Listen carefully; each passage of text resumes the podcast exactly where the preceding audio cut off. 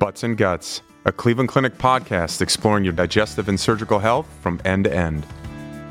Hi again, everyone, and welcome back to another episode of Butts and Guts. I'm your host, Scott Steele, the chair of colorectal surgery here at the Cleveland Clinic in beautiful Cleveland, Ohio. And I'm always pleased to have a repeat guest back on, and we're pleased again to have Doctor Michael Cline, who is the director of Cleveland Clinic's Gastroparesis Clinic. And today we're going to talk a little bit about gastroparesis, but also talk about the impact of autoimmune diseases on this. Mike, welcome back to Butts and Guts. Thank you for the invite. I'm happy to be back. And I always like to refer our listeners back to your prior episodes. And so for those of you who can scroll back, go on back to two thousand eighteen, where Doctor Cline had the opportunity to discuss a little bit about gastroparesis as a background. But for Mike, our new listeners, give us a little bit about your background, where you're from, where did you train, how did you come to the point that you're here at the Cleveland Clinic? Sure. So I, I did my G I training in Pittsburgh at Allegheny General, and that was where I really became into the motility world. Uh, was in private practice for just shy of twenty years prior coming to the clinic. And I've been with the clinic now going on over eight years, uh, at which time about seven years ago, we started this gastroparesis center. And uh, we've uh, expanded significantly number-wise uh, when it comes to the patient volumes. Uh, but um, we're constantly looking for new areas, new ideas, new treatments, and new workups. And, and one of them we're going to talk about today will be the autoimmune, because it's becoming huge in our practice. Yeah, so let's start at the high level uh, for our listeners who may not remember. First, let's talk about gastroparesis. What is it? Do we know what causes it? And uh, what type of symptoms may lead to this diagnosis? So gastroparesis, gastro means stomach, paresis means paralyzed or slow. Uh, and that's where that word comes from. Uh, the most common cause, if you took everybody in the country, would be a large number of patients who have diabetes for a long time, Uh, who develop a slow stomach because of damage to the stomach from the diabetes. Um, it also can affect younger people. In fact, a very large portion of our patients are under the ages of forty, and they all tend to be young women. Uh, and that's what we'll get into in a minute here with the di- with the talking about the autoimmune. Um, the symptoms most patients have, if you had to rank them, number one is nausea, twenty-four seven, three sixty-five. The second most common is frequent vomiting. Uh, they also fill up quickly when they eat, and they have a significant loss of appetite. Uh, so a lot of these patients will either, they'll lose weight dramatically, or they'll convert to an all-carbohydrate diet where they eat nothing. I call it the Twinkie diet. They eat all carbohydrates and all sugars, and they end up actually gaining weight because they're eating horrible nutrition, uh, but uh, because they can't eat regular foods. Uh, foods like high fiber foods or high protein like meats cause a lot of symptoms, and, and fibrous foods will lay in the stomach way too long. So, uh, Doctor Cline, can you give us a little bit of a, how, how common is this? I, I mean, do you, do you have any numbers there? And, and why is it so hard to identify? And once you do diagnose these patients, just give us a little bit of an overview in terms of how it's best treated. So we don't really have a lot of numbers on gastroparesis, unfortunately. We need to get more numbers. But if you took diabetes as a as a the main cause, uh, there are estimates somewhere between three and four million Americans with and have never been diagnosed. What's concerning me is that the average person that we see in clinic will have symptoms for over two and a half to three years prior to ever getting diagnosed. And the test that most people will choose to start with is a gastric emptying test. It's a nuclear medicine test. I call it the egg and toast test because that's typically what they use. And honestly, one of the delays in diagnosis is that doctors aren't very well educated in this. Um, even in gastroenterology, there's not a huge interest in motility. And so it's not something that comes to mind. As one of my trainers used to say, if you don't think about it, you'll never make the diagnosis. So you have to think about it. So I think part of it is getting the word out to physicians about appropriate testing with the right symptoms. Um, and part of it is we just don't have the background data to know how common this disease really is. Uh, I think it's a lot more common than we admit. And I think a lot of times it's, uh, it's either not brushed off, but not thought of as a diagnosis. Uh, so you do the gastric emptying test to figure that out. Uh, and then typically when a patient comes in, Um, what we do is we kind of work them up as a whole. We work the entire intestinal tract up to make sure that there's nothing else going on other than gastroparesis. with us, uh, you know, at the Cleveland Clinic here in our motility clinic and gastroparesis clinic, uh, we don't really have great medicines available for motility. The drugs are limited, number one. They have uh, significant side effects, potentially, number two. So we are turning more and more to uh, procedures to help get the stomach to empty faster. And so a lot of the times these patients will end up with procedures which do help and frequently work for gastroparesis. So medications, unfortunately, are fairly limited. Truth or myth? Only people with diabetes typically have gastroparesis. That's a myth. Uh, in fact, the, the majority of our patients are non-diabetics. So I looked at this last year, and over eighty percent of my patients come to see us in this clinic are between the ages of seventeen and thirty-five, and they're all young women predominantly. Uh, it's very, very rare in men. For every one male, we'll have probably one hundred or more women. When a male comes into the clinic with the diagnosis of gastroparesis, a lot of times we are trying to rule it out, not rule it in, because it is so uncommon in men. Truth or myth, lifestyle changes, such as changes in diet, can treat gastroparesis instead of any surgery or medication? Uh, that would be a myth. Uh, it will help, but it doesn't fix anything. And unfortunately, the diet that they use, this high carbohydrate, low fiber diet, is not a healthy diet. And if you already have diabetes, it will drive your blood sugars crazy. So um, we don't, you know, we use the diet for symptom control, but we're not fixing anything with diet. Truth or myth? Patients with gastroparesis have a higher rate of mental health disorders. That is actually true. Um, and we there is a connection between uh, anxiety, depression.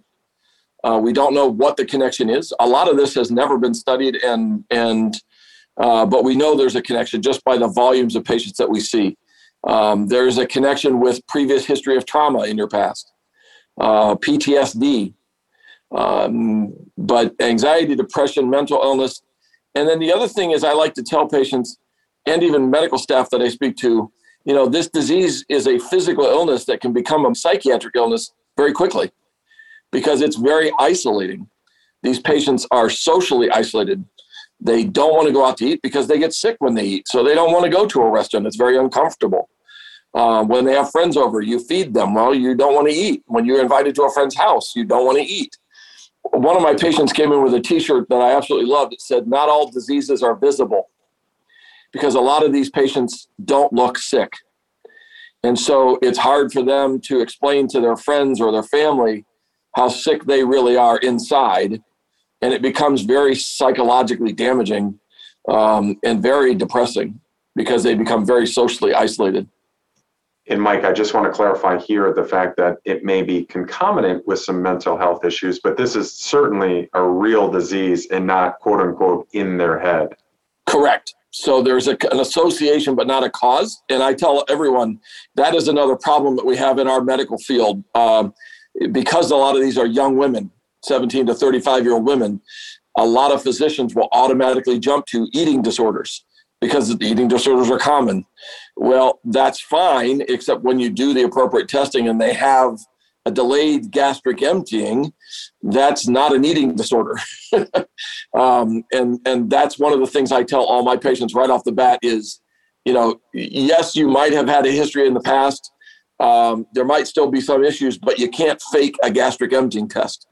Your mental issues don't cause your gastric emptying to be slow. So tell us a little bit about your research on the connection between some of the autoimmune disease, and if you could just tell the audience who is unfamiliar with that term, autoimmune disease, as well as the onset of gastroparesis. Right. So we are actually right now involved in a, in a project where we're actually looking at Um, patients that we have already diagnosed with autoimmune gastroparesis as, and looking at how they respond to treatment. So autoimmune, basically the way I think of it is autoimmune is your body's attacking itself. It's at war with itself. Uh, for people out there that may be more familiar with other autoimmune diseases, a lot of people know what rheumatoid arthritis is or lupus is. It's in that same family of illnesses, but really totally different. And we believe at, at this clinic that you know, when we see these seventeen to thirty-five-year-old women, that is why these young women are getting gastroparesis, is because they're they're bodies attacking their own nerves and muscles. This was only diagnosed or found to be a case in, in four years ago. Prior to four years ago, we didn't know that these antibodies could hurt the stomach, that these things in the blood could cause your stomach to slow down. There was a study done with Mayo Clinic and the N I H uh, that looked for these things. And so they have found at least ten different antibodies now that could cause your stomach to slow down. So these are all found through blood work. There may or may not be total body symptoms. So even if the patient doesn't have joint pain or a rash or muscle pain, which are some typical symptoms of other autoimmune things, we still look for them. So are there specific autoimmune diseases that are most connected to gastroparesis, or is it just kind of this whole idea of the body attacking itself in general? There are several that are directly associated with gastroparesis. One of the most common ones is a syndrome called G A D antibody, G A D antibody. Um, this is an antibody that was known about in type one diabetes. So type one diabetics, almost all of them, in one article, ninety-five percent of type one diabetics will have G A D antibody in their blood. Type two is a little less. If you're non-diabetic, you should have zero. It should never be there. And we have found that this G A D antibody, when it's really, really high, will cause your stomach to slow down. So that's a direct association with a disease, a disease of like type one diabetes and G A D antibody causing gastroparesis. Um, another one is an antibody that is an antibody to calcium. There's calcium channels in your nerves, and these calcium channels will build up. Uh, you can res- your body can attack those. Patients might know a disease called myasthenia. Some people have heard of myasthenia. It's a muscle disease, a muscle disorder that can affect you everywhere. Well, you can have myasthenia of the gut only, and we can find that through blood work. So that's another one that's very specific. You know, it was only four years ago that we found these. My concern is what do we, what do we, what do we not know? What are we missing? Are there other antibodies that we should be looking for that we haven't found yet? So uh, walk us through, you know, if a patient comes in, they're having all these symptoms, they're a little bit worried about going to the doctor to begin with. Can you walk through what they're going to experience when they come for an evaluation or for treatment for gastroparesis here at the Cleveland Clinic? We preemptively uh, interview the patients. My nurse coordinator, uh, Natalie uh, Weissel is her name. She actually does a pre-interview on the phone with every patient, every new patient. So she gets all their history, gets all their records, and she gets a very detailed history of their symptoms and their past workup and their past treatments. And then when the patient comes, uh, and by, by doing that pre-workup, we also try to group appointments. So if they need to see surgery or if they need to see nutrition, we can arrange that ahead of time. Uh, the patient will then come in. They'll be seen by myself and, and nutrition or whoever else needs to see them, or if my surgery partner needs to see them, Doctor Alamang is our one of my partners, he'll see them. Uh, typically that day we will get blood work looking for these autoimmune things. And then we also typically get an x-ray because one of the concerns we have is that their stomach is the majority of their symptoms. However, they may have severe constipation or they may have other issues with the lower intestine where the lower intestine doesn't work. And that adds more to the diagnosis as well as potential treatments. Uh, makes common sense, as I tell everybody. You know, if your stomach and your colon both don't work, well, then working on your stomach alone won't help you. We need to help all the parts. And I, I give them that analogy all the time. And then we also typically will rely on a test called the wireless motility capsule or smart pill, which is a device that you can use to measure entire gut motility or movement. It will measure the stomach, the small intestine, and the colon. Uh, that test is usually done at a later date because of insurance approvals and things like that. But we get a complete workup. We work them up from start to finish, top to bottom, uh, and, and really try to f- hone in on what specifically is wrong. And if we find the antibody positive, then we go down that road and treat it. And frequently it works. And this is why it's so exciting to talk about this. This is a new area of gastroparesis that we didn't have five years ago. That's extremely exciting stuff, and we're so glad that you're leading the charge in this arena. So, uh, as you know, as a repeat guest, we'd like to find out a little bit more about you, some quick hitters, but because you've been asked some questions, we'll ask you some slightly different ones this time around. So, first of all, what is your favorite music or band? Uh, I'm actually a classical music fan. I grew up playing classical string bass. I gave up music to become a physician. Fantastic. And what's your favorite spot for vacation? Um, my farm. And what's your favorite ice cream flavor? Strawberry. And final one, if you could have any car or vehicle, no matter the price, you had it, you just were going to give it, what would it be? A Land Rover Defender. Fantastic. I don't know what that is. I'll have to look it up. That's the safari vehicle that looks like the safari vehicles that do drive outside in the safaris. Got it. So give us a final take-home message for our listeners regarding this whole concept of autoimmune diseases and gastroparesis. So one, push to get the right testing. Two, once you get the right testing, I always tell patients, we got to think outside the box. We can't just assume that it's pure gastroparesis, even if it's just, even if you have diabetes. You can't assume that this is diabetic gastroparesis because it may not be. Now, one of my old-time trainers used to tell us, you know, don't ever tell a patient, well, all that is wrong with you is, because ninety-five to ninety-nine percent of the time you're going to be wrong. You're going to have other things you're going to find. So he used to say, work it up, then figure it out. But I, one of my favorite comments is thinking outside the box. Don't assume it's diabetes. It may or may not be. Um, if you're young, seventeen to thirty-five year olds, you know, the young women, don't, if you don't think it's an eating disorder and your symptoms don't fit an eating disorder, don't let anybody con- convince you that it is an eating disorder. Have them work it up. Well, that's absolutely great take-home points. And so for more information in Cleveland Clinic's Gastroparesis Center, please visit clevelandclinic.org slash gastroparesis. That's clevelandclinic.org slash G A S T R O P A R E S I S. You can also call the center at two one six, four nine one, seven eight five three. That's two one six, four nine one, seven eight five three. And again, please remember, during these times, it's extremely important for you and your family to continue to receive medical care, receive your regular checkups, as well as screenings. And be rest assured, here at the Cleveland Clinic, we're taking all necessary precautions to sterilize our facilities and protect our patients and caregivers. Doctor Cline, thanks so much for joining us on Butts and Guts. Thank you so much for the opportunity. I appreciate it. That wraps things up here at Cleveland Clinic. Until next time, thanks for listening to Butts and Guts.